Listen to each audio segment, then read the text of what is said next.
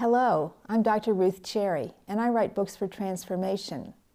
When you don't like what you see, you're offered the opportunity to see beyond the level of challenge to the level of peace. In other words, what is isn't the problem, it's how you see it. The good news is that you can change the way you see in one second.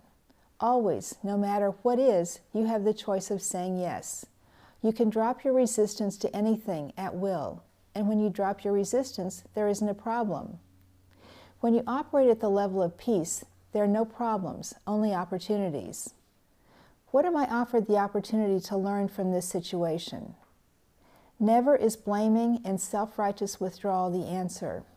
In an instance where you are obviously right, you're being given the chance to see deeper.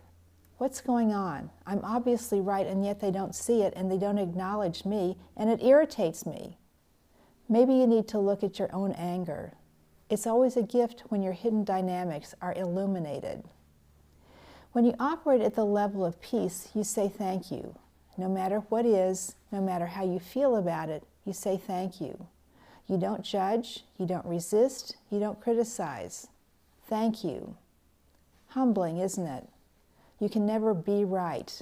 You can't look down your nose at that other poor misguided bloke who is so different from you.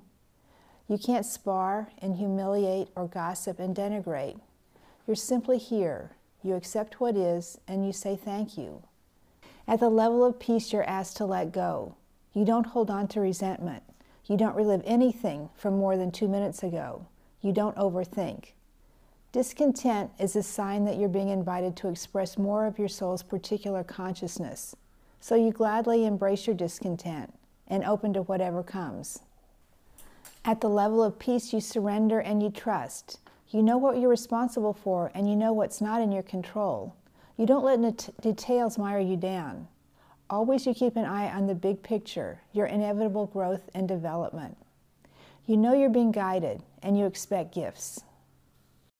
My books for transformation are Living in the Flow, Practicing Vibrational Alignment, Accepting Unconditional Love, Open Your Heart, and Transformation Workbook. I'd like to give you a PDF of Living in the Flow, Practicing Vibrational Alignment. So if you go to my website, meditationintro.com, and leave your contact information, I'll send it to you.